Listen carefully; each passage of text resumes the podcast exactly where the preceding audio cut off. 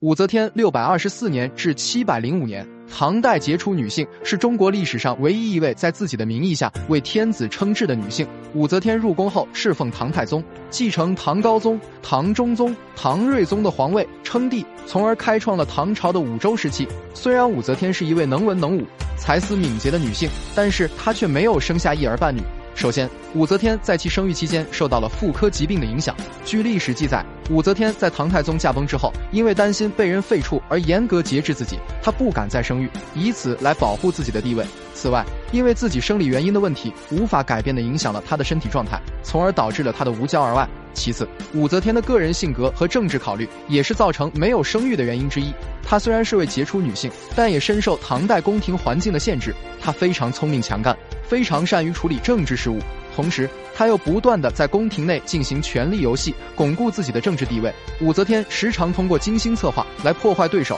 和与他的竞争对手保持距离。也许正是因为他的这种野心和冷酷，让他无暇顾及家庭和生育的问题，从而导致了他无法生育。此外，还有一些外部因素对于武则天的生育也产生了一定的影响。唐朝的宫廷内部权力斗争日益激烈，加之唐朝危机重重，武则天一辈子都在面临济济一堂的宫廷，内外压力极大。这些都使得她在很大程度上无法抽出时间和心思来酝酿家庭生活。此外，唐代的风俗也非常重男轻女，因此皇家进士对生儿育女的观念也非常死板。这些因素都对武则天不能生育造成了一定的影响。总而言之，武则天作为第一位女皇帝，虽然没有生儿育女，但她却在自己的治国生涯中开创了历史上独一无二的五周时期，还注重对文学的扶持，将唐朝的人文艺术带入了一个高峰期。武则天的历史地位与贡献不应该仅仅被人们所关注，她的无骄而外，她的卓越才智和领导魅力，无疑将继续为世人所铭记。